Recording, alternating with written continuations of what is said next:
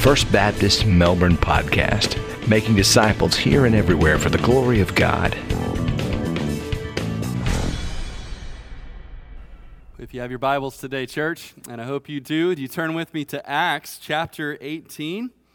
Acts chapter 18. As uh, many of you know, uh, my father in law, Mark Matheny, went home uh, to be with the Lord a week ago Wednesday. And I'm going to share a little bit uh, about Mark at, at the end today, but uh, just, just right up front, just want to say thank you to all of you just for your love and, and prayers for our family, uh, just the cards that you've sent, the meals, all the things that you've done during this time. Uh, thank you to all of you who um, were able to come out yesterday afternoon for uh, the celebration of life service that we had uh, out under the trees. And again, just your love and your prayers have, have really lifted us up, have been our strength during this time, and so thankful uh, for you all. Uh, we, we talked earlier in the service about Mother's Day, and I am so thankful for all of the moms in my life, from my mom, uh, from my mother in law, and, uh, and also for my wife Megan, the mom in our household. Uh, since we're continuing in our study of of Acts, the message today is not a, a Mother's Day message per se, but uh, the title of the message does make me think a little bit about moms because the title of the message is Missing Ingredients, which has to do with cooking. I, I don't want to I don't want to stereotype. I'm, I'm sure in, in, in some of your families, maybe it's the dad that that kind of does more of the cooking. Uh, in our house, I can just say my kids are thankful that is not the case because they would uh, be eating hot dogs and Kraft macaroni and cheese every night if that was the case. We are all very thankful that uh, my wife Megan does the cooking and she is a wonderful cook. Uh, but she would be the first to tell you she was not always uh, a wonderful cook. Now, I, I had to ask permission to share this story because I, I don't want to get in trouble, especially on Mother's Day. That's not a day you want to get in trouble. And so she gave me permission to share this. But you know, when we when we first got married, we had only been married. Uh, I think like a month or two. We were living up in North Carolina in seminary housing, and uh, and Megan was just just kind of learning to cook, and she decided she was gonna. Uh, she found this recipe online somewhere uh, for low fat fettuccine alfredo and and that tastes just about as good as it as it sounds. And so um, I was, you know, dutifully, you know, brand new husband. I, I don't want to make her feel bad. So I mean, I was eating every bite of that, and it, it was tough to get down. All right, and. And it, and it was so bad, in fact, that Megan herself could not even eat it. She said, I can't even eat this. It's so bad. And, you know, I don't know if it, it, it's the, you know, that particular recipe, but just kind of in general, I'm thinking probably low fat fettuccine Alfredo is just, just not a great idea right? There are some things that just shouldn't be low fat, all right? There were some, some things, uh, there were some missing ingredients in that recipe that should not have been missing. And, you know, we're going to read in the Bible today about some missing ingredients, uh, about some missing ingredients that some folks had in their faith and in their understanding of God. We're picking up the story in verse 23 of Acts 18. Paul has just finished his second missionary journey. He's about to leave his home church in the city of Antioch to go out on what we now call his third missionary journey. Let's see how that trip got started and what happened next. Acts 18, starting in verse 23.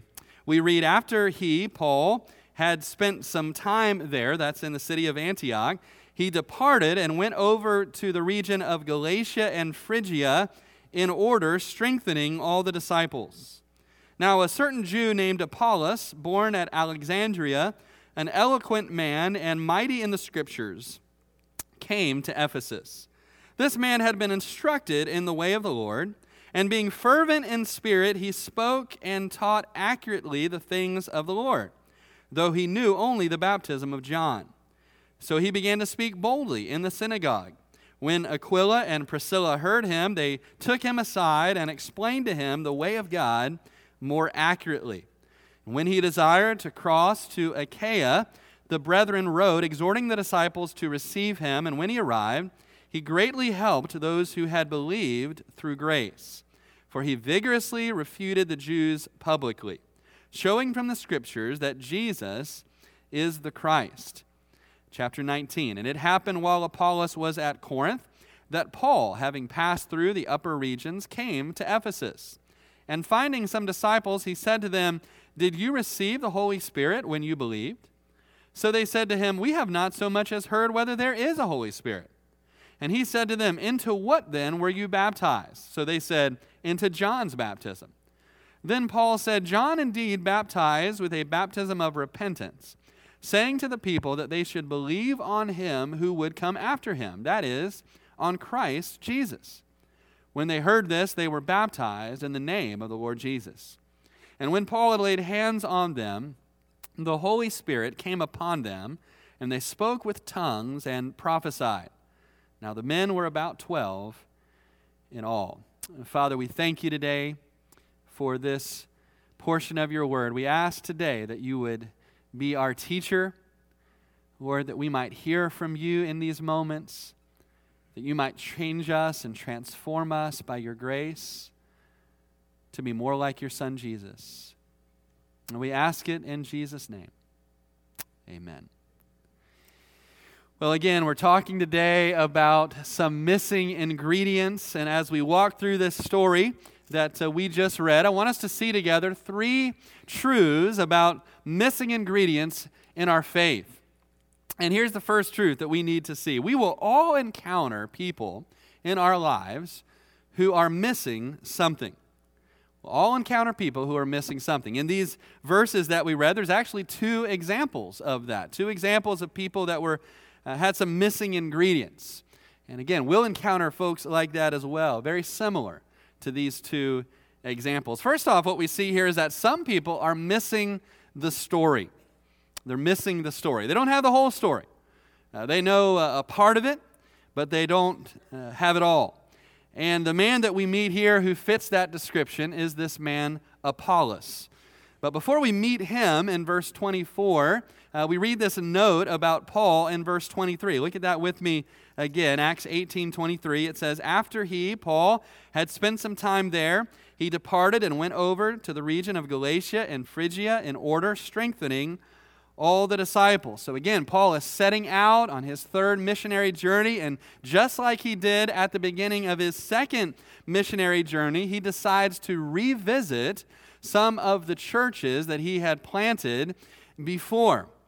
Uh, he went to cities like Lystra and Derbe and Antioch and Pisidia and others, and the text said he strengthened the disciples there. And I just love this about Paul.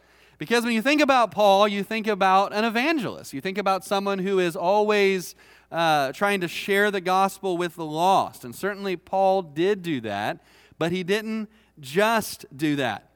He also cared about how these new believers were growing in their faith. He cared about their discipleship. He cared about uh, leaving healthy churches behind. And so that's what he's doing here. He's going from city to city, retracing his steps, strengthening these believers, building up these churches. And after Luke, who wrote the book of Acts, tells us that, he kind of leaves Paul for a moment and he jumps over to something that's happening somewhere else in the city of Ephesus. And in verse 24, we read about this man named Apollos who came to Ephesus. And Apollos, as you read the description here, was an impressive man. He came from Alexandria in Egypt which at that time was really on a par with Athens as being one of the intellectual centers of the world. It was well known for its amazing museum and gigantic library that it had there. The text says that Apollos was a learned person, he was mighty in the scriptures. means he knew his Bible well, at least he knew the Old Testament scriptures that had been written by this time. And it also says that he was eloquent. He was a masterful communicator. So he knew the Word of God, and he also knew how to talk about the Word of God. And while there's some debate about this, not all Bible teachers agree with this, uh, I believe that Apollos was already a Christian by the time that he came to Ephesus. And there's several reasons why I think that. First, it says in verse 25 that he uh, taught accurately the things of the Lord. It says that he was fervent in spirit. And the way that the Greek is written there, I believe it's referring not just to his own human spirit, but to the Holy Spirit that already indwelt him. I believe another evidence that he was already saved is in a minute when some more mature believers kind of instruct him a little bit and bring him up to speed on some things. It doesn't say uh, that they required him to be baptized. Uh, I believe that's because uh, they knew he already was saved and he was already filled with the Holy Spirit. Verse 26 says Apollos was teaching boldly in the synagogues and uh, teaching about the Lord Jesus. And there was a couple there. We met them last week. Aquila and Priscilla are their names. And isn't that just an awesome set of names for a married couple? Just think about that. And if your name is Aquila, and you meet a young woman named Priscilla, I mean, it's just done right there, right? I mean, you just you just know this is from the Lord. This is supposed to be my wife, right? And so Aquila and Priscilla, uh, they these were tent makers who uh, worked alongside Paul. Again, we read about that last week. Uh, now they had come to the city of Ephesus, strong believers in the Lord, and they're sitting there in the synagogue, and they're listening to this man Apollos preach boldly and powerfully from the scriptures. They probably thought to themselves, We've never heard anybody preach like this since the Apostle Paul himself. But they also notice as they listened to him that even though everything he was saying was correct, they could tell that there were some things that he was missing. That there were some gaps in his knowledge. There were some things that he just didn't know about yet. And notice how they handled that, right? They didn't publicly blast him. Uh, they didn't rip him a new one, right? They didn't go on Facebook and write a post about him, right? They, they pulled him aside privately, probably to their home, and they talked with him patiently, lovingly. The text says in verse 26 they explained the way of God to him more accurately. We don't know all of the things that he was missing. Uh, we know one of the areas uh, where he didn't know everything about it was the area of baptism. It says he only knew about the baptism of John the Baptist. We'll talk more about that in a minute, but John's baptism was a baptism of preparation uh, to get folks' hearts ready to meet the Lord Jesus. So he apparently didn't know that Jesus had commanded in Matthew 28 that all of his disciples be baptized in the name of the Father, the Son, and the Holy Spirit. Uh, he apparently didn't know what happened in Acts chapter 2 on the birthday of the church when those first 3,000 Christians were all baptized that day in the city of Jerusalem. Apollos apparently didn't uh, know that. Perhaps there were some other things he didn't know as well. But here is this godly, mature couple in Christ that takes him to the side and, again, catches him up and brings him up to speed. And there's so much that we can learn from this, but uh, one thing for sure that we need to notice here is the humility that Apollos had. Uh, even though he had almost certainly had more formal training in the scriptures than Aquila and Priscilla did, even though he was clearly a more effective, gifted communicator than Aquila and Priscilla were, he received the things that they had to say to him. He had a teachable spirit. He listened and he learned and he took in what they had to say. And that kind of teachable, humble spirit is so important if we're going to grow in our knowledge of the Lord. And we won't spend long on this, but in verses 27 and 28, it says that Apollos wanted to go over to Achaia. Specifically, he wanted to go to the city of Corinth. And these believers in Ephesus, more or less, wrote him like a letter of recommendation to take with him so that he would be well received by the believers in Corinth. And when he got there, the text says he was a great, great blessing, that he helped to build up the believers in the church he was also a blessing because of the way he shared Jesus with unbelievers. Uh, it says in verse 28 there that he was able to argue uh, convincingly from the Old Testament scriptures that Jesus was the Messiah. He was able to answer and refute any argument that someone might raise in opposition to that. And so God used him in incredible ways. You know, in Paul's letter to the Corinthians, uh, Paul talks about Apollos talks about the wonderful ministry that Apollos had there in the city of Corinth. And you might remember Paul said, I planted the seed, and Apollos watered it, but it is the Lord God who has given the increase. But again, Apollos was able to have this kind of effective ministry because when he was missing some ingredients, there was an Aquila and Priscilla there to take him to the side, to disciple him, and to show him the way. In your life, you'll meet some folks who are missing part of the story. You'll also meet some folks who are missing the Spirit of God. The first verses of Acts 19 tell that story. By this time, Apollos has already left Ephesus and gone to Corinth, and now Paul comes to town. He comes to Ephesus, and we're, we'll talk more next week about Paul's ministry in Ephesus because it's actually the city that he spent the longest duration of time ministering there. He was there altogether almost three years.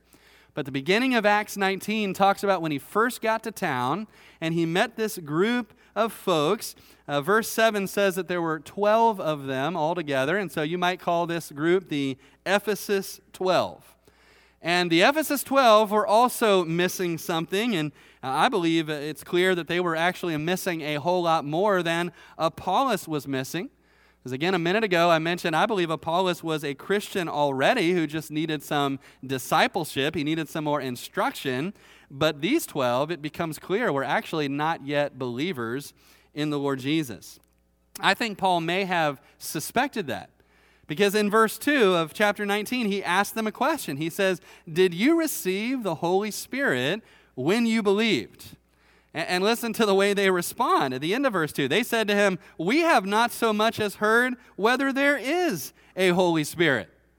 Now, Paul, who would later write Romans chapter 8, verse 9, knew that every true believer in Jesus Christ has the Spirit of Christ living inside of them. And so when they say to him, We don't even know that there is a Holy Spirit, Paul knows right away these folks are not yet saved. That leads him to ask about their baptism. Because he knows that if they were truly saved, if they put their faith in Christ and publicly confess that through baptism, the Spirit of God would be indwelling them by this point. And they reply to him and they say, No, Paul, we, we've only received the baptism of John the Baptist. Now, it's possible that these 12 folks living in Ephesus had been baptized by John the Baptist himself in Israel 25 years before this. It's also possible that they had been baptized by one of John the Baptist's successors who maybe carried on his ministry in some other place. We don't know. But somehow they kind of missed the whole point of John the Baptist's ministry. Because John the Baptist clearly said, I am not the Messiah. I'm here to get you ready for when he comes. And John said, When he comes, he will baptize you with the Holy Spirit. And either these guys had never heard that or they had never put it all together. But at this point, these 12 were really more like Old Testament believers in God who were still waiting for the Messiah uh, to come. I'm sure Paul said a lot more to them than what we have here in verse 4, but this is a summary of what he said to them. Paul said, John indeed baptized with a baptism of repentance, saying to the people that they should believe on him who would come after him, that is, on Christ Jesus. Paul basically says to them, Yes, John's baptism was to get you ready for Jesus' coming, and he came. He's already come. Uh, he's already lived, he's already died, he's already uh, risen again from the dead. In other words, you guys kind of missed a lot. Uh, Pastor Kent Hughes tells a story of, of some colonists in the latter part of the 18th century who left Virginia and headed out west and because of fear of the Native Americans and other things, they kind of just lived up in the mountains. And some of them didn't see anybody, didn't see a soul outside of their family for a period of about 20 years. Until one day, a group of travelers came into that mountain pass and uh, encountered these mountaineers and asked them, uh, What do you guys think about the New Republic? What do you think about the Continental Congress? And they said back, uh, We never heard that there was a new republic or a Continental Congress. In fact, they hadn't even heard the name George Washington. They hadn't even heard that there was a Revolutionary War. It all took place, and they missed it. And these 12 guys were kind of like that. They were like spiritual Rip Van Winkles that somehow slept through the coming of Jesus. But when Paul told them about Jesus, when he told them about how he died, how he had risen again, how they could be forgiven and made new, these 12 put their faith in Jesus. And they went from being followers of John the Baptist to being followers of the Lord Jesus Christ. The text says Paul laid his hands on them and they received the Holy Spirit. Now, that's not the normal way that believers now, or really even then, receive the Holy Spirit. In most cases in Acts, and in all cases today, you receive the Holy Spirit the moment that you put your faith in the Lord Jesus Christ. But this story is somewhat parallel to the story you read back in Acts chapter 8 about what happened in Samaria. There was a new group of folks who were coming into the church. Just as there's a new group here, these disciples, this remnant of the followers of John the Baptist that are coming into the church. And God wants to clearly identify that these folks are a part of the church. And so, as the Apostle Paul lays his hand on them, there's a clear sign of them receiving the Holy Spirit. And that sign is them, just like happened in Acts 2 on the day of Pentecost. They begin to speak in tongues and languages that they had never known or studied before. And again, it's an evidence of the Spirit in their life. It's almost like a little mini Pentecost that's happening for these 12 disciples, almost like Pentecost caught up with them 20 years down the road. But now they were saved. These 12 were filled with God's Spirit, and the Ephesus 12 became some of the first believers in this new church in the city of Ephesus. And just like these two examples show, you and I will meet folks in our life who are spiritually missing something or missing some ingredients. But here's the second truth that we need to take to heart about missing ingredients we are all missing something too. It's not just Apollos that was missing something. It's not just these uh, Ephesus 12 that were missing something. No, we, we all are missing something, and we know that because if we weren't missing anything, then by definition we would be perfect, wouldn't we? And none of us are perfect. And none of us will be perfect until we're with the Lord. In this life, we still have to battle against our flesh. There are still gaps in our knowledge. There are still areas in our life where the Lord is working on each and every one of us. And where He's working, where those missing ingredients are, will probably look a little bit different for each and every one of us, but we're all missing some things. Now, there are some who are missing salvation itself.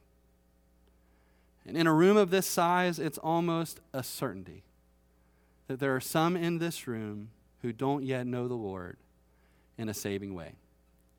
Maybe like the Ephesus 12, you know some things about God. You've heard some stories in the Bible, but you haven't yet met Jesus in a personal way. You haven't yet fully surrendered your life to the Lord and made him the Lord of your life. The Bible tells us that we need to examine ourselves to see whether or not we are in the faith.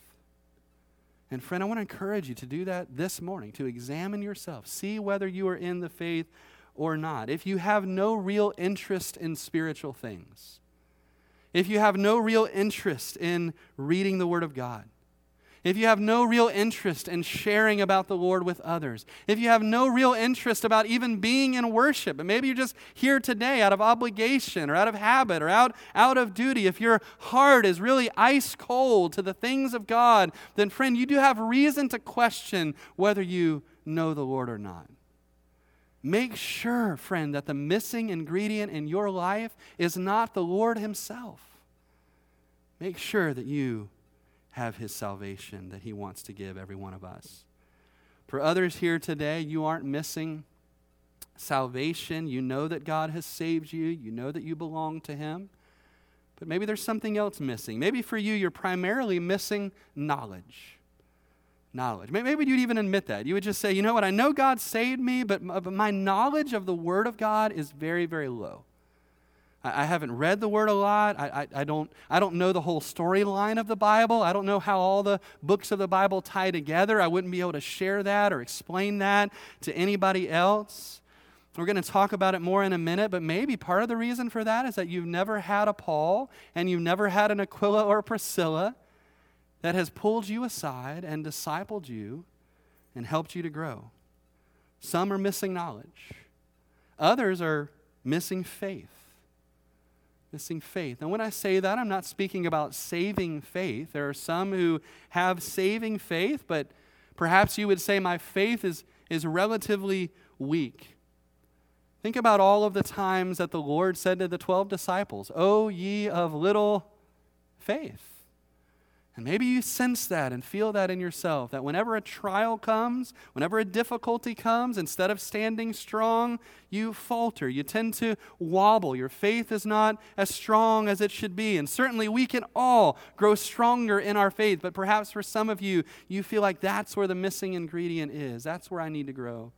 For others, maybe that missing ingredient is love. You know, Jesus would write a letter in Revelations 2 we, is where we find it, to this church at Ephesus that we're reading about it getting started here in Acts. And this was years later. And Jesus wrote a letter to the church at Ephesus, and he said to them, I know all about your good works, know about all the things that you're doing for me, but nevertheless, I have this against you. You have left your first love. Brother or sister, is that true for you? Is there a time in your life where you loved the Lord Jesus more than you do now? Somewhere along the line, your love has grown cold towards Him. Maybe that's what's missing. For others, maybe what's missing is just plain obedience just obedience. You, you, you love the Lord, you say that you love the Lord, but there's areas in your life where He's speaking to you and you know that He's speaking to you, but you don't want to listen to Him. Remember what Jesus said. He said, If you love me, keep my commandments. We cannot say that we love the Lord when we're not willing to follow Him, when we're not willing to do what He says. Maybe that's the area for you. One more missing ingredient that might resonate with some today and that's proven character. Proven character. Maybe you would say, I love the Lord, I'm seeking to follow the Lord, but your, your character just hasn't been tested yet. It hasn't been forged with fire yet, the fire of adversity, and that's going to come.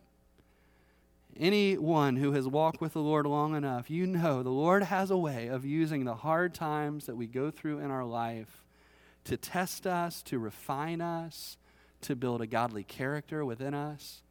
And Paul wrote about that in Romans chapter 5. He said, And not only this, but we also celebrate in our tribulations, knowing that tribulation brings out perseverance, and perseverance, proven character, and proven character, hope.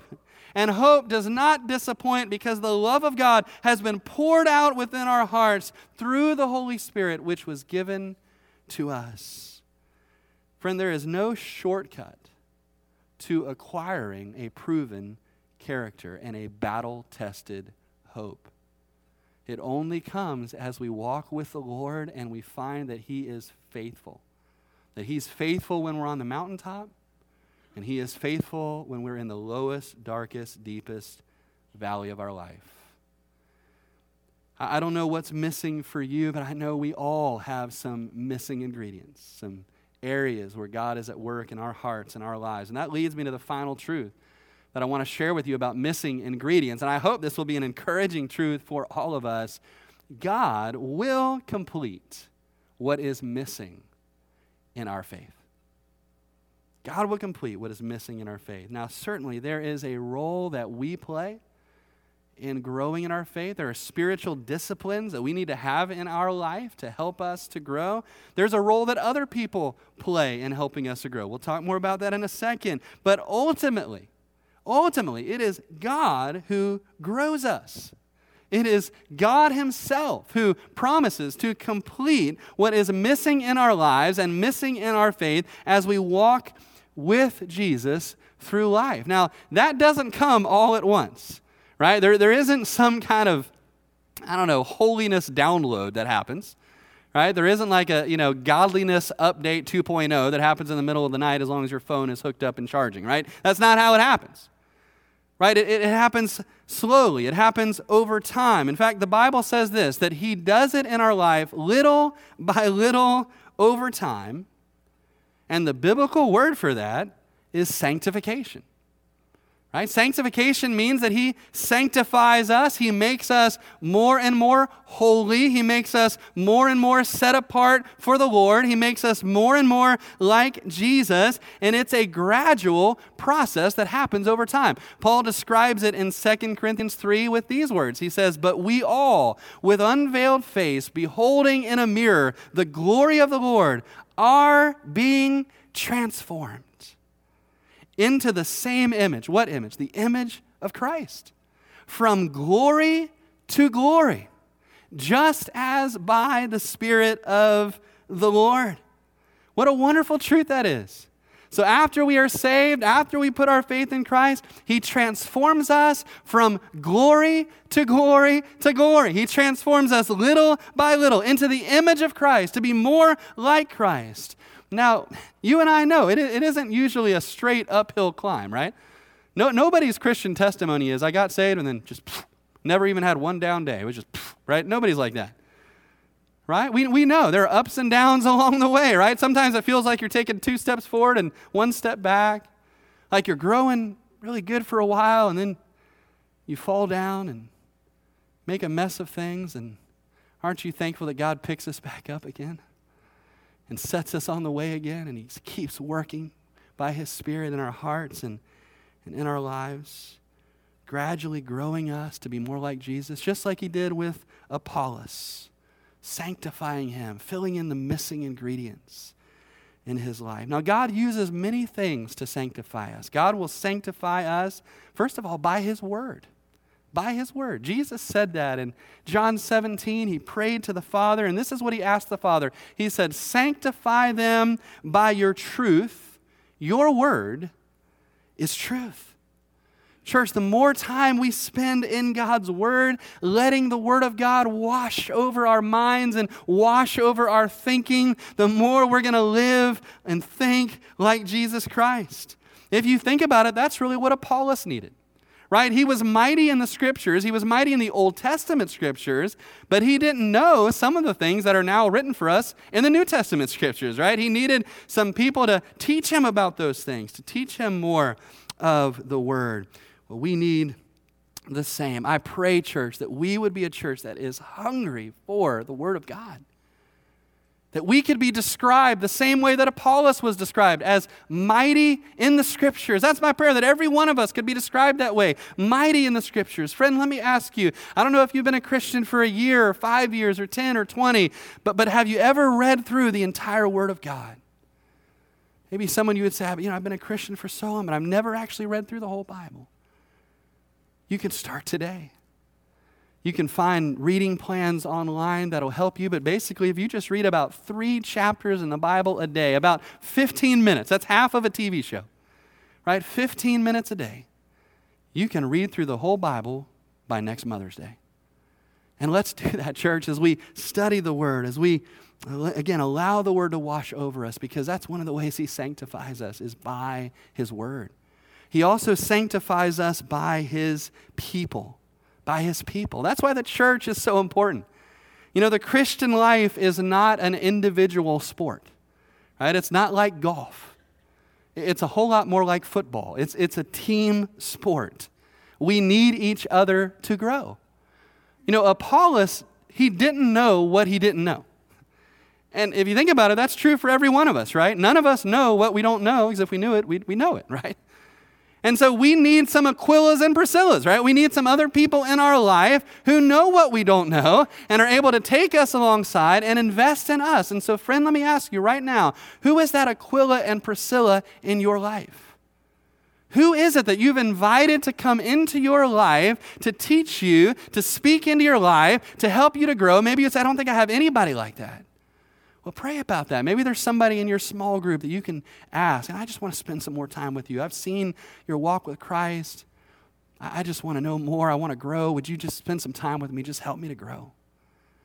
And then let me ask you the flip side of that question Who are you being an Aquila and a Priscilla for?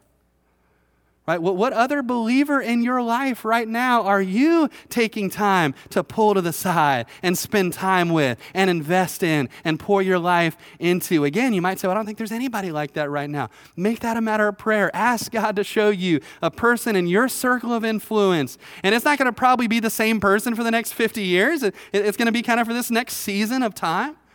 Who is that person right now that you want me to, to invest in? God grows us by his people. But then lastly, he sanctifies us by his Spirit. By his Spirit. Again, ultimately, it's the Spirit of God who changes us and makes us more like Christ. Now, he's going to use different things. He's going to use his word, which the Spirit of God inspired. He's going to use people, people of God who are filled with the Spirit. Those, those are tools in his hands. But ultimately, it is the Spirit who transforms us. That's what we read in 2 Corinthians 3 a moment ago. By the Spirit, we're transformed from glory to glory into the image of Christ. And we will never be perfect in this life. But one day, the Bible says that every believer will be when we are with the Lord Jesus. That one day, when we are with Him, it will be like a puzzle that's missing some pieces, and he'll put every missing ingredient, every missing piece in its place. He'll take out everything that doesn't belong. And the picture that will be left in our life will be the picture of Jesus. That is what he wants to do in us. That is what he promises to do in us if we know Christ. Paul wrote that beautiful truth, a verse that's so familiar to many of us in Philippians chapter 1, where he said, Being confident of this very thing that he who has begun a good work in you will complete it until the day of Jesus Christ. Yesterday afternoon, at uh, the service for my father in law, Mark Matheny, I shared a little bit about his uh, spiritual story. And uh, I won't share um, all of that again, but it is an amazing story about how the Lord saved uh, every member of my wife's family, and last of all, saved uh, Mark himself. And that happened 21 years ago at an event that our church held uh, over at Palm Bay High School, as this church was being built at the time. It was called Heaven's Gates, Hell's Flames. And it was just about how there is an eternal destination. Each, each of us is going to live in one of two eternal destinies, and it helps us to think about that. And that night, Mark was in the audience, and God reached down and saved him. And not only did he save Mark, but he ended up saving his marriage and his family after Mark and Angie had been separated for five years. And God had saved every member of the family in the meantime. Then Mark and Angie were remarried right, right back there in the prayer room at our church. And as we're talking today about how God completes what is missing in our lives, and how he sanctifies us little by little over time. Mark Matheny was such a clear picture of that. Now, over these past 20 years, how God did a work in him. I, I shared yesterday, I've had people texting me this past week who, who knew him for some of those years when he was a coach at Gallie High School and played football for him, and, and yet have been a part of our church and so have known him more recently. And they, they've said, God did a, did a work in his heart. He, he's not the same man I knew before, he's not the same coach I knew before. God has, God has changed him. And that's what God does in every single one of us. As we walk with Jesus, little by little, he makes us more and more and more like the Lord. And what's amazing to me is that God was still doing that in Mark's life right up to the very end. And some of you may not know over the past few weeks, Mark was in the hospital two different times. He, he went in for about a week and they released him to go home. He was home for about a week and we thought he was getting better. And then he had to go back to the hospital a second time. And I have to tell you that as amazing of a man and a person as Mark already was, it was clear to our whole family that God was at work in him, that God was doing something in his heart, even during that first week that he was at the hospital. And, and during that, those few days when he was home, uh, my last conversation with him, I remember sitting on the couch with him, and, and he was just talking about what God had been showing him, and he was just saying, I, I just want to serve the Lord more.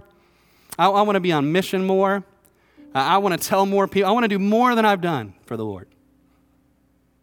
As I listened to that, I, I thought, as, as we all thought, that he was getting better, that God was using this, uh, this uh, illness to just to do something in his heart where he, he was going to use Mark even, even greater effect in, in the next 10 or 15 years that he would have here.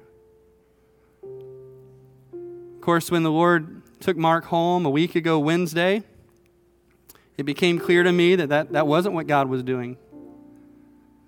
And now, what I believe God was doing is He was sanctifying him, He was working in his heart. He was getting him ready for heaven. He's getting him ready to see the Lord. In church, now that he has seen Jesus, he is just like Jesus. Because the Bible says when we see him, we will be like him. Every last missing puzzle piece was put in place. And the picture of that was left in Mark's life, that's there in Mark's life right now, is the perfect picture of Jesus. Friends, God loves every single one of us in this room. And He wants to get us all ready for heaven. But getting ready for heaven starts, as it always does, where it started for Mark 21 years ago. It starts with surrendering your life completely and fully to the Lord Jesus Christ. And friend, if you haven't done that, I want to invite you to do that today. The Bible says, Today, if you hear his voice, do not harden your heart. Today is the day of salvation. I want to ask you to stand. If he's speaking to you right now, I want to ask you to come. To surrender your life, to receive the Lord Jesus into your heart, to let him begin that process of making you more and more like Jesus every day.